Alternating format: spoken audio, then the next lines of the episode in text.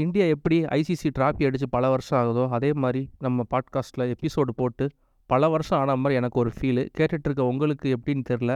ஆனால் எனக்கு அப்படி தான் இருக்குது சில பல கமிட்மெண்ட்ஸ்னால் என்னால் எபிசோட்ஸ் தொடர்ந்து கொடுக்க முடியாமல் போச்சு. பட் பேக் டு வந்தாச்சு.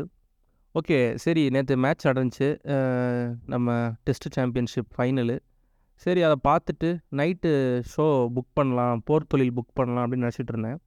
இவனுங்க ஆடுற விளாட்டை பார்த்து எப்படின்னு சோக் பண்ணிடுவானுங்க நம்ம என்னத்தை போட்டு அப்படின்ட்டு ரஹானே அவுட் ஆன அப்படி அதுக்கப்புறமாவே நம்ம புக் பண்ணியாச்சு.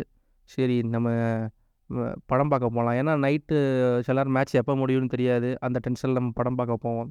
ஒரு நாள் நாளைக்கு பார்க்கலாம்னு நினச்சிட்டு இருந்தேன் நேற்று சரி ஓகே சோக் பண்ணுறேன்னு வந்துட்டா நாங்கள்லாம் நியூசிலாண்டு ஆர்சிபிக்கு மேலடா அப்படிங்கிற மாதிரி இந்தியா சோக் பண்ணுவானுங்க. எல்லாம் தெரியும்.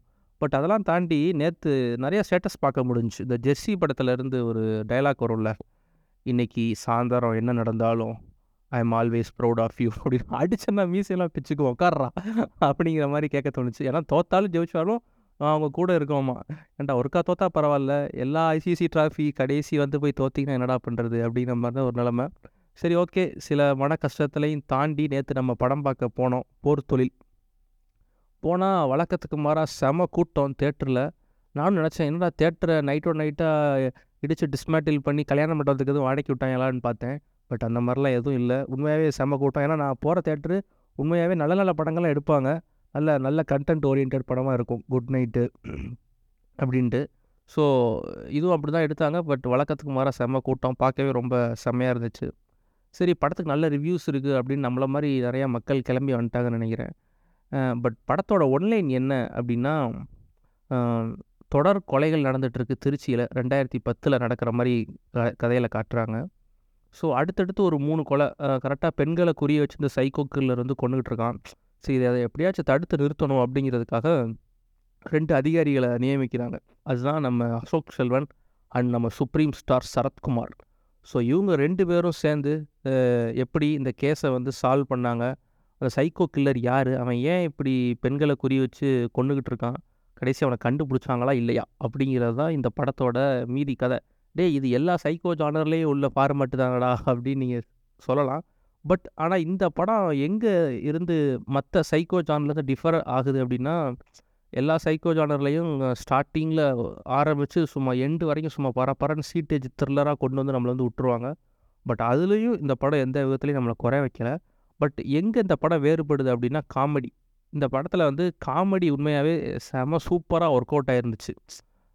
ஃபஸ்ட்டு சீன்லேருந்து ஆரம்பித்து அங்கங்கே சீன் எல்லா இடத்துலையுமே காமெடி செமையாக ஒர்க் அவுட் ஆயிருந்துச்சு. ரியாக்ஷனில் காமெடி பண்ணுறது டைலாக்ல காமெடி பண்ணுறது ஒரு சீன் சீரியஸாக போயிட்டுருக்கையில் அந்த சீனை காமெடியாக மாற்றி விட்றது அந்த காமெடி சீன் முடிஞ்ச அடுத்த சீனே ஒரு சரியான ஒரு எமோஷ்னல் சீனை கொண்டு வந்து அப்படியே நம்மளை ஒரு ரோலர் கோஸ்டர் ரைடர் ஒரு மிக்சியில் அடித்து கொடுத்த மாதிரி ஒரு லாட் ஆஃப் எமோஷனை மிக்ஸ் பண்ணி கொடுத்துட்டாங்க. ஸோ அந்த மாதிரி ஒரு ஜானரில் இந்த படம் வந்து இருந்துச்சு. இன்னொன்று இந்த படம் பார்க்கல எனக்கு என்ன டிஃப்ரெண்ட்டாக தெரிஞ்சுது அப்படின்னா எல்லா க்ரைம் த்ரில்லர் இந்த சைக்கோ த்ரில்லரை பார்த்தீங்கன்னா ஃபஸ்ட்டு எடுத்தோன்னே இவன் தான் சைக்கோ இவன் இப்படி கொண்டுகிட்டு இருக்கான் நமக்கு ஆடியன்ஸுக்கு சொல்லிடுவாங்க போலீஸ் எப்படி கண்டுபிடிக்கிறாங்க அப்படிங்கிறத நம்ம பார்ப்போம். இல்லைனா கடைசி கிளைமேக்ஸில் சொல்லுவாங்க இவர் தான் இவன் தான்ப்பா கொண்டான் அப்படிங்கிற மாதிரி இருக்கும். பட் ஆனால் இந்த படத்தில் ஒரு வேறு லெவலில் எந்த இடத்துல ரிவீல் பண்ணுவாங்கங்கிறது தான் சஸ்பென்ஸு நீங்கள் பார்த்தீங்கன்னா அவங்களுக்கே புரியும். சும்மா வேறு லெவலில் இருக்கும். ஸோ அந்த மாதிரி தான் இந்த படம் எடுத்துருந்தாங்க. இதெல்லாம் தாண்டி இந்த சைக்கோ த்ரில்லரில் முக்கியமாக பிஜிஎம் வந்து ரொம்ப அவசியம். ஏன்னா ராட்சசன்லாம் நம்ம பார்த்துருக்கோம் பிஜிஎம்மை பார்த்தே மிரண்டுறோம். பட் இந்த படத்தில் பிஜிஎம்லாம் தாண்டி ஒரு சீக்வன்ஸ் வரும். ஒரு சீன் வரும். ட்ரெயின் சவுண்டை வச்சு பயப்பட வச்சுருப்பாங்க. சும்மா பக்குன்னு இருக்கும்.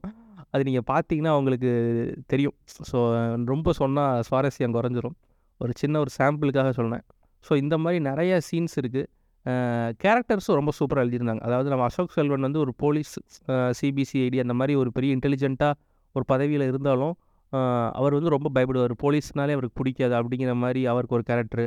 சரத்குமார் வந்து ரொம்ப ஸ்ட்ரிக்டாக திமிரான எகத்தால் முடிச்சவர். நம்ம சைக்கோ கொலகாரன் எப்படின்னா அவன் வந்து சைக்கோ கொலகாரன் தான். ஆனால் அவன் வந்து முன்னாடி நின்று கொலை பண்ணுறதுக்கு ரொம்ப கூச்சப்படுவான். ரொம்ப ஷை டைப்பு அப்படிங்கிற மாதிரி நிறையா கேரக்டர் டீட்டெயிலிங் ரொம்ப சூப்பராக இருந்துச்சு.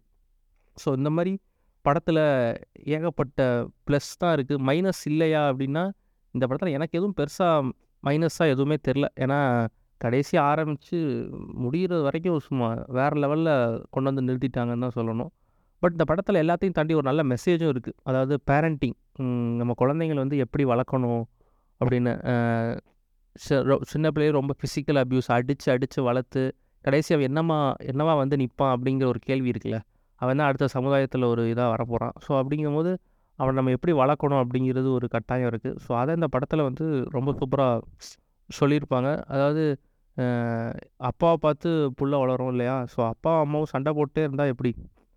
எவ்வளோ டிஸ்டர்ப் ஆகும் ஸோ இதெல்லாம் தாண்டி இந்த மாதிரி ஒரு சமுதாயத்தை நம்ம எப்படி உருவாக்கணும் அப்படிங்கிறது ஒரு அதாவது மெசேஜ்னால் நான் இப்போ சொல்லிகிட்டு இருக்கேன்ல அது மாதிரி ரொம்ப ப்ரீச்சியாக அப்படிலாம் இருக்காது. ஸோ அப்படி போகிற போக்கில் சொல்லிட்டு போயிருப்பாங்க. ஸோ அந்த மாதிரி தான் இந்த படம் இருந்துச்சு. எனக்கு தெரிஞ்சு ரெண்டாயிரத்தி பதினெட்டு நம்ம ஒரு சி தமிழ் சினிமாவுக்கு வந்து ஒரு மேஜிக்கல் இயர் அப்படின்னு தான் சொல்லணும். ஏன் அப்படின்னா நிறையா படங்கள் ராட்சசன் தொண்ணூற்றி ஆறு பரியேறும் பெருமாள் வட சென்னை அப்படின்னு அடுக்கடுக்காக படங்கள் வந்துக்கிட்டே சும்மா வேறு லெவலில் வந்துச்சு. அதே மாதிரி இந்த வருஷம் ரெண்டாயிரத்தி இருபத்தி மூணும் தாதா குட் நைட்டு இந்த இந்த படம் போர் தொழில் அப்படின்னு பேக் டு பேக் நல்ல நல்ல படங்களாக வந்துட்டுருக்கு. பட் இது ஒரு நல்ல சைன் தமிழ் சினிமாவுக்கு ஸோ இந்த மாதிரி கண்டென்ட் ஓரியன்ட் படத்துக்கும் ஆடியன்ஸு சப்போர்ட் பண்ணுறது உண்மையிலே பார்க்க ரொம்ப செமையாக இருந்துச்சு. ஏன்னா ஒரு விஜய்க்கோ அஜித்துக்கோ கூட்டம் வர்றது ஓகே பட் ஆனால் அசோக் செல்வன் ஒரு அப்கமிங் ஹீரோ ஸோ அவர் கண்டென்ட் செமையாக இருக்குது நல்லா இருக்குது இந்த படம் அப்படிங்கிறதுக்காக இவ்வளோ அவ்வளோ கூட்டம் வந்துருந்தாங்க. ஸோ அதெல்லாம் பார்க்கும்போது உண்மையிலே ரொம்ப சந்தோஷமாக இருக்குது ஸோ இந்த மாதிரி அடுத்தடுத்து படங்கள் வந்தால் ரொம்ப நல்லாயிருக்கும் நம்மளை சோதிக்கிற மாதிரி படங்களும் அப்பப்போ லைட் லைட்டாக வந்துக்கிட்டு தான் இருக்குது சில படங்களை நான் பார்க்காம விட்டுட்டேன். பார்த்துருந்தா எனக்கு ஏதாவது ரோஸ்டாவது போட்டிருக்கலாம். ஸோ சில கமிட்மெண்ட்ஸ்னால சில இடையில இதுக்கு முன்னாடி வந்த படங்களை என்னால் பார்க்க முடியல. ஸோ பார்த்துருந்தா ஏதாவது ரோஸ்ட்டுக்கு நிறையா கண்டென்ட் கிடச்சிருக்கும். ஓகே தொடர்ந்து பார்ப்போம் நம்ம. அடுத்து நிறையா மலையாள படங்களும் வந்து இறங்கிட்டு இருக்கு நம்ம ஓடிடியில் அதையும் பார்க்கணும் ஏகப்பட்ட படங்கள் காத்துட்ருக்கு ஓகே அடுத்து ஒரு நல்ல ரிவியூல வந்து சந்திக்கிறேன் tata bye bye see you